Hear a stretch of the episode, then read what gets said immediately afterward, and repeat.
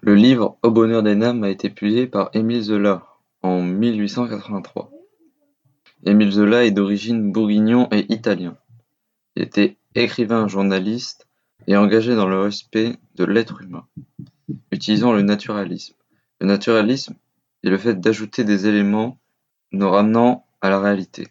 Il a été connu grâce à sa série de livres Les Rougon-Macquart, ou souvent reconnu dans l'histoire pour l'affaire Dreyfus, avec l'apparition de son article J'accuse en janvier 1898 dans le, dans le quotidien L'Aurore.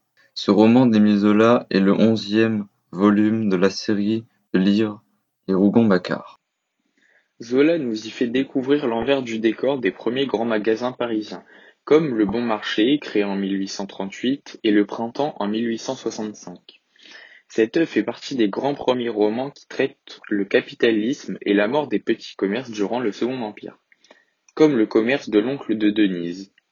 Le nom Au bonheur des dames n'a pas été choisi par hasard, il traite l'émancipation des femmes suite au capitalisme. Les personnages principaux sont Denise Baudu et Octave Mouret. Denise, jeune femme de vingt ans, maladroite et quelque peu maigrichonne, et également courageuse et persévérante, qui malgré les moqueries et le mépris des autres vendeuses va de l'avant.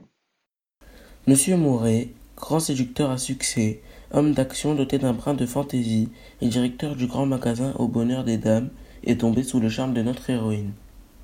Dans l'incipit, nous apprenons que Denise a deux frères, Jean et Pépé, et que ses parents sont morts.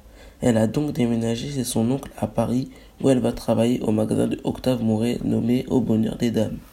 Là-bas, Denise devra se faire une place et surmonter les moqueries de ses camarades de travail.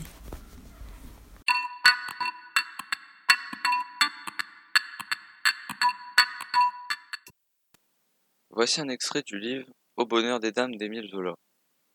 Premièrement, ce va-et-vient continuel de clients les disperse un peu partout, les multiplie et leur fait perdre la tête.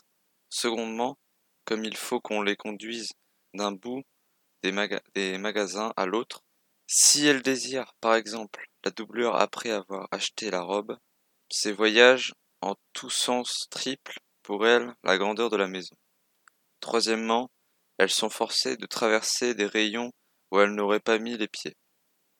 Des tentations les y accrochent au passage, et elles succombent.